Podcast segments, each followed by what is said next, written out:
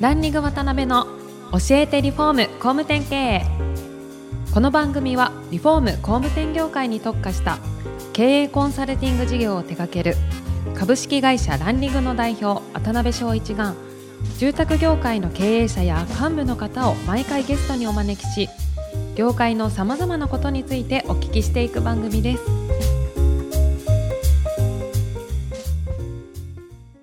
皆さんこんにちは。さあ今週も始まりましたランリング渡辺の教えてリフォーム工務店経営第228回目アシスタントの泉です。えーパーソナリティの渡辺翔一です。渡辺さん、今週もよろしくお願いします。よろしくお願いします。安野さん、今週もよろしくお願いします。ありがとうございます。よろしくお願いします。お願いします。もずくの話とかもっと深く深掘りしたいんですけど、それを言っちゃうと、もう時間が足りなくなっちゃうんで、ですね 最後時間が余ったらまた聞きたいなと思います。はい。で、今回2回目なんでですね、あの、会社のことをいろいろお聞きしたいなと思うんですけども、もともとあれですよね、安藤和助商店としては、100年以上のはい。歴史を持たれているはい。会社ということで、そうですねどんな感じの、はい。創業はあの明治16年で1883年で、あの教科書に載ってる六名館っていう、はいはいはい、はい。あれが竣工した年だそうなんです。で安藤圭介っていうはいの。がこう田舎から出てきて、あの身一つで、あはいの、なんかね、あの、陶器とか、こはいう食器荒物みたいなものをはいはいはいはい販売する商店っていうのをそう、んまあ個人から始めたっていうのが最初で、あ、そうなんですね。まあ、その後あの明治大正うん昭和とですね、うん。まあ、戦争もたくさんありましたし、はい。中で、えーいろいろ事業内容を変えてはきているんですけどなるほどなるほどもまあ、長くはあの建材ですね、はいはい。えー麻生セメントとか、うんうんうん。あーそういったところのこう代理店っていうのが長かったみたいです。なるほどね。はで、そういう、まあ、その、アナさんって何代目でしたっけ？僕5代目になります五代目で。はい。まあ、どちらかというと4代目の、それこそ先代ぐらいまでは、どちらかというと事業というか家業的なイイメージだったんですかね。規模的なものも含めて。そうですね。そもそも株式会社にしてなくてですあね、そうだったんですね。なるほど、なるほど。1983年までもあの株式法人でも何でもなくて。そうだったんですね。はい。はい。ねで、その中で、まあ、あの、あの三代になってから、まあ、前回お話をお聞きしたように、住宅系に力を入れていかれるっていうことになったんですよね。はい。で、今でこそ、それこそ、ナンバーワンの、地域ナンバーワンの会社になられてますけども、実際、今までの、その、2000何年かからの変遷みたいなものってどんな感じで進まれてこられたのかっていうのをお聞きしたいなと思うんですけど、今って売上規模としてはどれぐらい売上規模ははい。18 18億億ぐらいですね。されていらっしゃって、で、今に至るまでいろんな事業を一つ一つ積み上げてられてたと思うんですけど、そのあたりどんな感じではい。進まれてこられたかってお聞きしていいですか？はい。あの2001年に会社に入った時には、はい。前回申し上げたようにあの本当にこう立ち行かない状況ではあったんですけれども、はい小さな永全工事でうんうんうん。顧客をこう増やすことによって、まあ、そこからのこう、まあ、リフォームですね、はい。うん。それをこうさせていただくことによって、えーリフォームをまず伸ばしていったんですよ。はい。はい。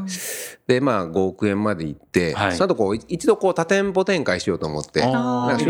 そうですね。はいはい。で出店もしたことあるんですけれども、ちょっとまあ人の問題とか、はいそういったことでうまくいかなくて、うん。もう一回あの1店舗にして。なるほど。なるほど。はいしましたでまああの会社としてこう人も新卒採用だからそれこそはい、始めたんですよはい。うん。渡辺さんに手伝っていただいてあありがとうございます。あれが良かったですね ありがとうございます。宣伝ありがとうございます。はいでそこからあのなんていうんですかそれまではこう中途採用でやってたんで、人の出入りも激しかったんですけど、まあ、新卒することによって、まあはいちゃんとした会社になっていって、うんでそこからこう多店舗展開をまた始めてですね。なるほどなるほど。はい。それはリフォーム事業としての多店舗展開ということですよね。そうです。んはい。で、そうする中で、まあ、10億ぐらいまでに行って、はい。で、これをこのままリフォームを多店舗展開していくのか、うんまあ、その頃からこう、ちょっとね、あの、不動産っていうものにちょっと興味を持ち始めて、なるほどなるほど。こと出会いがあって、うんえーそれをちょっと教えてもらって、これから、あの、リフォームでも、あの、中古リフォーム、うんはい。中古住宅をリフォームする時代が来るんじゃないかと思いまして、不動産に入りました。不動産をすると、やっぱ家を建てたいですっていう人が出てくるんです。うんそうですよはいね。土地がね。はいで、あの、新築を、うんうんあの、まあ、始めまして、今、まあ、20棟ぐらいではあるんですけれども。なるほどなるほどはい。で、住宅ワンストップということで、あの、やってきました。なるほどはい。ね。そしたらまあリフォーム、あとはリノベーション、はい。不動産、はい新築と、はいまあ網羅されていらっしゃるっていうことなんですよね。そうですね。あと介護もやってます。ああ、そうなんですね。ええ介護も。え、それはサービス付き住宅。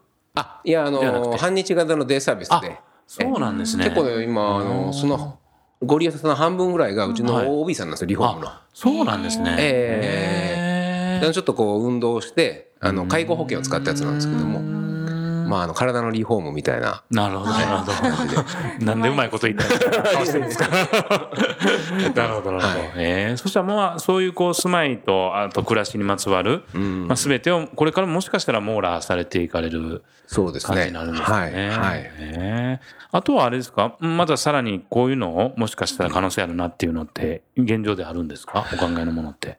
それこそ、こう、中古の中でも、倉敷というのは、古民家が多いんですよ。ああ、なるほど、なるほど。だから、この前、去年ですね、あの、福岡から U ターンで帰ってこられた、あの、定年退職後の方が、うん。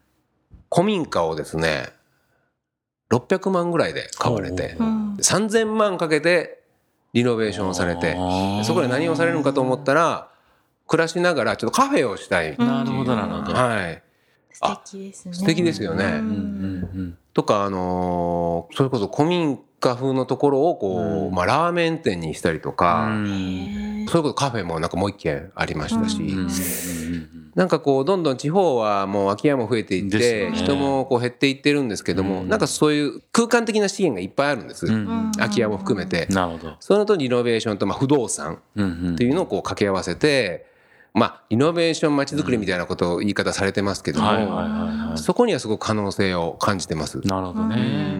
なんかそういうのであれば、地方のね、自治体さんなんかとも、結構連携できそうなテーマですよね。そうなんですよ。この前も日生町っていうところはいの自治体の主催のその地域再生コンペみたいなのがありまして空き家をこう地域のこうご高齢の方が集まるこう食堂みたいなのにしようっていう提案して、それ優勝しちゃいましてね。やりますかって言われたんですけど、ちょっと今はみたいな。ええ面白いですね。はい。なるほど。まあそういう形で、まあ今順調にはい成長されてらっしゃるんですけども、なんかそのプロセスの中で、これちょっとしんどかったなとか、逆にこれすごい転機になったなみたいな出来事とか、エピソードとかあれば。あのやっぱ一つは、ちょっと最初の僕、歩合給をやってたんですけどね、あーなるほど。売り上げの粗利に応じて、あの、給料払うってことで、まあ結構若い、まあ27、8歳の子にも月給7、80万払ってたりとか、あー。まあ本人はこうね、やる気になって喜ぶと思うんですけども、会社としてはまとまらないですよね。はい。もう営業だけがもうもう給料いっぱいもらえるってことで。で、辞めたんです。はい。はい。ああ、会社として辞めたんですね。もうあのー、歩合給って辞めても固定給にして、まあ案の定辞めてはいきましたけど、社員も辞めていったんですけども、その頃にあの、こう、新卒採用を始めたんです。けれどもなるほど、やっぱり、その、まあ、この業界は基本的に歩合給じゃないですか。うんまあ、新築不動産含めて。うんそういうしてしまうと、んまあ、ハウスメーカーさんみたいにああいうもう、こうね、工業化されたきちっとしたものでしたらいいですけど、はいやっぱり特にリフォームは、本当にお客さんとこう、すごく打ち合わせをしながら、もう丁寧にお客さんの立場になってやっていかないものだと思うんです。ですよね。はい。そこにその、歩合給っていうのが絡んでくると、やっぱり社員さんはお金のことを先に考えちゃうんですよね。まあそうですよねやっぱこう、そうですよね。なんかこう、そういう仕事がいい加減にあったりとか、うんもう言われたことしてくれないかっていう、もうすごいクレームがまあ増えたのでね。やっぱり、それでやめようと思って、ううん、それが大きい転機でしたね。なるほどね。はまあかなり入れ替わりとかね、はいあったかもしれないですけど、はい商売の本質にはね、い。はい。そっちの方が合ってるんかもしれないですよね。そうです、そうです。うん。逆にご苦労みたいなのとかってあありましたか？今までの中で。苦労というかもう、ここは大変やったなとか。うん。ねあんまりご苦労され、ご苦労された感順調に、本当に。いや、あの、基本的には、あの、後継ぎのボンボンなのであんまりあのはい、苦労をご苦労とも。感じないような、あの、あっけらかんとしたところあるかもしれないですね。前向きなんですね。いい風に言えば。苦労ですか？寝れなかったこととかないですか？なんかこう、もう悩んで悩んで寝れなかった。ないですね。ああそうですか。そんなに思い悩まないうん。タイプまあまあそんな地獄を見たみたいなことはないのでそんなねあの渡辺さんもなんかリーマンショックの時はもう寝れなかったってねまあそれはねちょっと大変ですよね。まあ、正直今までそういうもう生き死に関わるとかもうそのもうどうしようかもう絶対絶命っていうのはまあ正直なかったです。なるほどね。はいはいはい。先ほど新卒採用の話されててちょっと気になったんですけど、その時はどんな子を取ろうとしてたんですか？新卒採用はちょっとこれもですね、もうちょっともうすいません。もう直感なんですよもう。直感僕あの大事ですね。テストとか一切したことがなくて、なるほどなるほど。面接はすごくするんです4回ぐらいするんですけど、面接というかもう雑談みたいな感じで、でそのご焼肉を食べに行くっていうのは絶対するんですけどね。焼肉面接です。焼肉面接ですね。で ちょっとお酒も飲めたらまあはい。飲んで、はい。まあ、その時のこうはい。対応とか。ですよね。でまあ合うか合わないかみたいな。もう。はい。一回あのはい。性格判断テストとか、うん。ああいうのしてしまうともうそういう目でしかもう見なくなってしまうので、あーああいうのせずにもうはい。へフィーリングで採用してきましたけど、まあでもほとんど残ってるんで、うん。直感が合ってるのかなと思います。ーまあ、要するに一緒に飯食いたいかとかね、はい。一緒に酒飲みたいかとかね、うんうんうんやっぱそういうのが一番大事ですよね。そうですよね。うんうんうん。で焼肉面接ってすごいいろんなことが分かるんですよ。あ、そうなんですか？あの、すごい高そうな肉焼いてんのに焦がしてしまうやつとかね。もう安藤さんの酒が空いてんのに継がない人とかね。なんかそういうのって分かりますよね。酒を継ぐっていうことを多分したことない人若い子そんなことをしたことがないんじゃないんですかねまだこう。確かになんか気にはなるじゃないですか。うんあ空いてるとか。うん気が利く人は、あ、なんか次行きますかぐらいのね、ことって言える方っそうそうそうそうていると思うんで。今年らこの4月に入ってくる子は、H 君はもう何でもいいからもう注文したらいいよって言ったらはいはいきなり一番高い その肉を頼んで。い。リブロース的な。そうですね。いい、いいよ、つって。すごくいいよ、つって。貪欲さが良かったですね。あーもうそれ採もう採用って言いました、ここで。へー なるほど。はい。そこでまあ、ちまちまね、あの、安いトントロとかね、頼む。ダメだと思うんですよね、こう。グッといか鶏肉とかね。そうですね。はいなるほど。ありがとうございます。なんかこういう話しちゃうと、また時間がもうオーバーしてきちゃってるんですけど。何も話してないような気がするんです。で、なんかそういう中での強みとかって、とか戦略ってどのあたりなんですかね？安藤さんとしての。うーん。あの、新築の会社がリフォームを始めたりとか不動産を始めたりっていうのはあると思うんです。はいうんうんうんまあこの市場のあの縮小から。はい。でリフォームから始める会社を新築不動産始める会社もあるんですけども、うちの強みはですね、もう圧倒的にこう地域にこう顧客がいっぱいいるっていう、うんうん顧客シェアが高いっていうことなんです。なるほど、なるほど。でお客さんをこう Google マップにこうちょっとこうプロットしていくと本当に隣の隣がお客みたいなへーあるのでそういう顧客基盤の中でリフォームをうん。強みとして新築それから中古住宅の流通とかですね、まあ、リフォームをしていくっていうのはうん。ちょっとなかなか他社ではできないようなうん。ワンストップサービスかなと思ってます。だから一番あのすごいなと思ったのがお父さんとお母さんの家をうんもうこう全面的リフォームさせていただいてで気に入ったってことで息子さんのうん。新築をその近くに建てさせてもらったんですね。そしたらそのお父さんお母さんがもうその家、まあ、移られるということで、ん。そのご実家を今度中古住宅として字で仲介させてもらってなるほど、なるほど。これ究極のワンストップやなと思本す。当ですね。全部家族内ワンストップですね。そうそうそうそうすそう。ごいですね。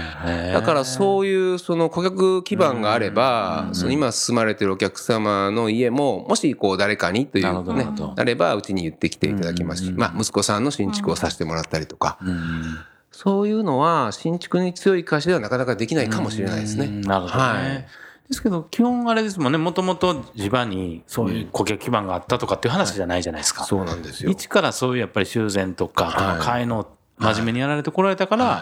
それができるってことあですれがすごく効いてるんですよ。って。いうことですよね。あれやっててよかったなみたいんなふうに思いますね。うん。今 OB とか紹介と新規っていうところでいくとどれぐらいの割合なんですか？売り上げのまあ、リフォームだけで言うと、うん。その件数的にはねもう8割 OB ですね。ああ OB で。うん。金額はあの、まあ、6割ぐらいです、ね、あーどうしても新規のリノベーション何千万の言ったら、まあ、金額にするとこうどうしても新規が大きいんですけど、うんうんうんうん。件数で言ったらもう8割 OB です。なるほどうねん。でその新規ももしかしたら OB さんからの紹介とか口コミとかそういうのが影響してるってことですよね、ああなるほど、うん。やっぱりね、こういう番組聞いていただいてる皆さんも、やっぱりそこら辺のね、顧客基盤を作るっていうのの手段としての、そういう細かいお仕事みたいな目を向けられてもいいかもしれないですねまあ、。ただすごく時間かかってすごく手間がかかるので、ですよね。結構な覚悟がいると思う僕はそのそれをもうしなければ生きていけなかったので 必要に迫られてやったんですけどっていうことですよね。はいなるほど。勉強になりました。ありがとうございます。まだまだお話伺いたいのですが、そろそろ時間が来てしまいました。次回も安藤様にはゲストにおいでいただけるとのことですので、次回また詳しくお聞きしたいと思います。安藤様本日はありがとうございました。ありがとうございました。今回もランリング渡辺の教えてリフォーム工務店経営をお聞きいただきありがとうございました番組では渡辺や住宅業界の経営者幹部の方へのご質問を募集していますウェブサイトランリグにあるお問い合わせフォームよりお申し込みください。お待ちしています。